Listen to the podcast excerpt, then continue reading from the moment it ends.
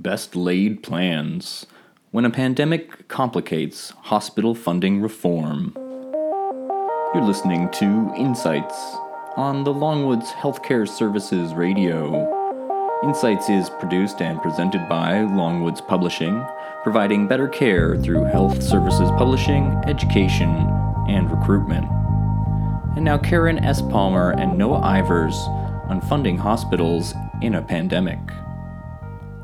COVID 19 has created historic financial pressures for Canadian hospitals. When the pandemic escalated in March 2020, hospitals everywhere ramped up in heroic and unprecedented ways in anticipation of a sharp rise in demand for services. Governments, both provincial and federal, increased health sector funding to expand hospitals' capacity in case the curve was not flattened. But how much flexibility do hospitals have in deciding how they spend this money? Hospitals in Canada are funded mostly, though not exclusively, through annual global budgets, a fixed lump sum hospitals traditionally receive to fund all patient care.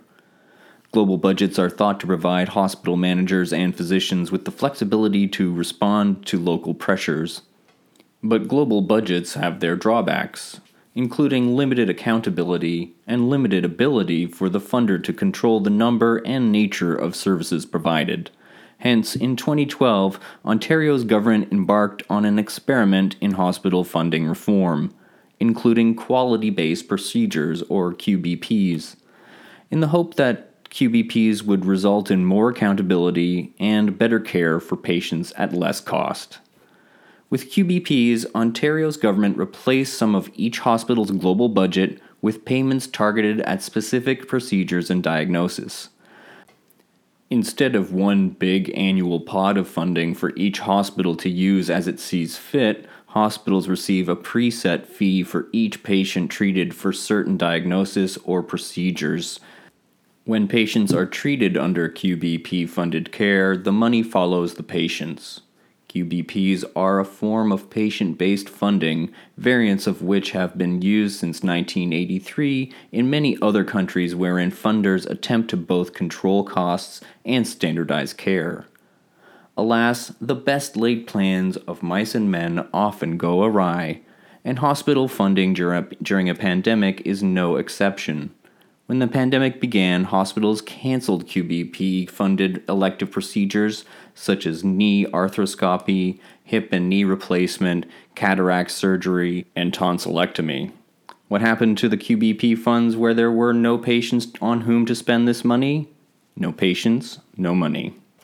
So, the Ontario government announced that hospitals would be allowed a one time approval to liberate QBP funds to address immediate COVID 19 pressures. With COVID 19, Ontario effectively abandoned their hospital funding reform experiment with QBPs and put that money in, back into hospitals' global budget for more pressing needs arising from the pandemic.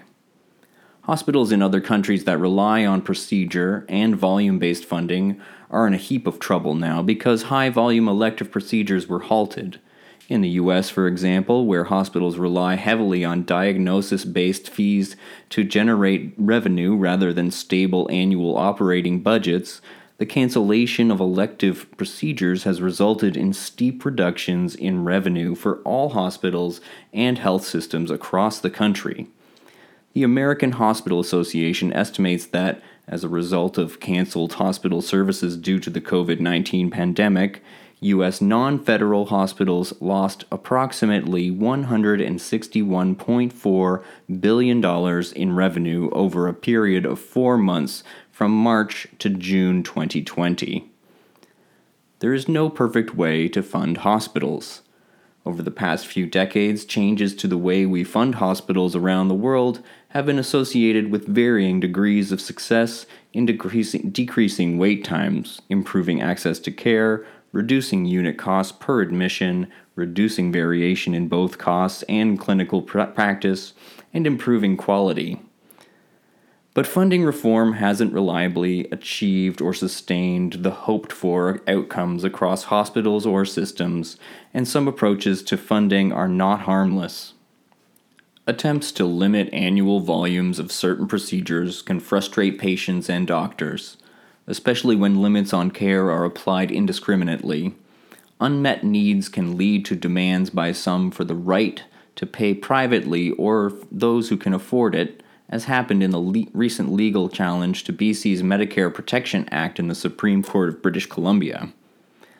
Canada has been criticized for being late to join the party on hospital funding reform. But our new research shows that before the pandemic began, this policy initiative to change the way we fund hospitals was not associated with substantial system level changes in access to care or quality of care, at least not for the QBPs and outcomes we rigorously evaluated. In summary, QBPs didn't shorten length of stay in hospital or increase volume of care to re- help reduce wait times before the pandemic began and they weren't flexible enough to allow hospitals to meet communities' needs during the pandemic. What then is their value? COVID 19 forced Ontario's government to recognize that the discretion and flexibility to spend may best reside with hospital CEOs and their delegates, within guidelines provided by the Ministry of Health. Maybe the pandemic is teaching us that there are better ways than one size fits all system wide funding initiatives to incentivize the things that we want in our healthcare from our healthcare system. Implementing change is nearly always expensive and fraught with complications. What if funding reform isn't the only way or the best way to improve care? Trying to motivate the behavior of health professionals and healthcare leaders with financial incentives and disincentives, such as through QBPs, may not be as effective as aligning with their intrinsic, intrinsic motivators, innate self oriented drivers of human behavior, to deliver care that is grounded in the best available science and the ethics of medicine.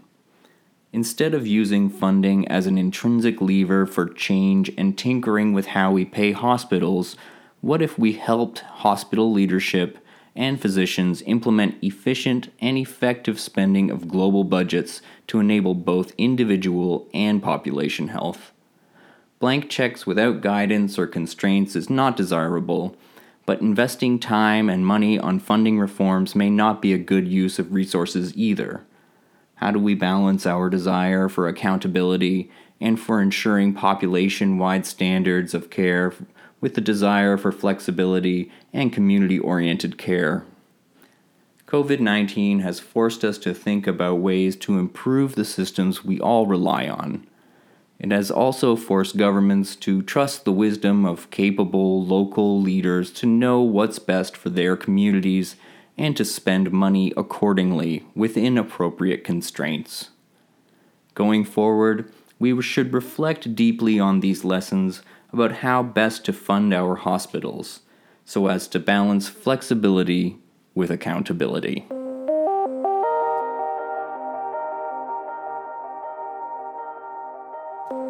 Karen S. Palmer is an adjunct professor at the Faculty of Health Sciences in Simon Fraser University in Burnaby, British Columbia. Noah Ivers is a family physician at Women's College Hospital and an associate professor with the Department of Family and Community Medicine at the University of Toronto in Toronto, Ontario.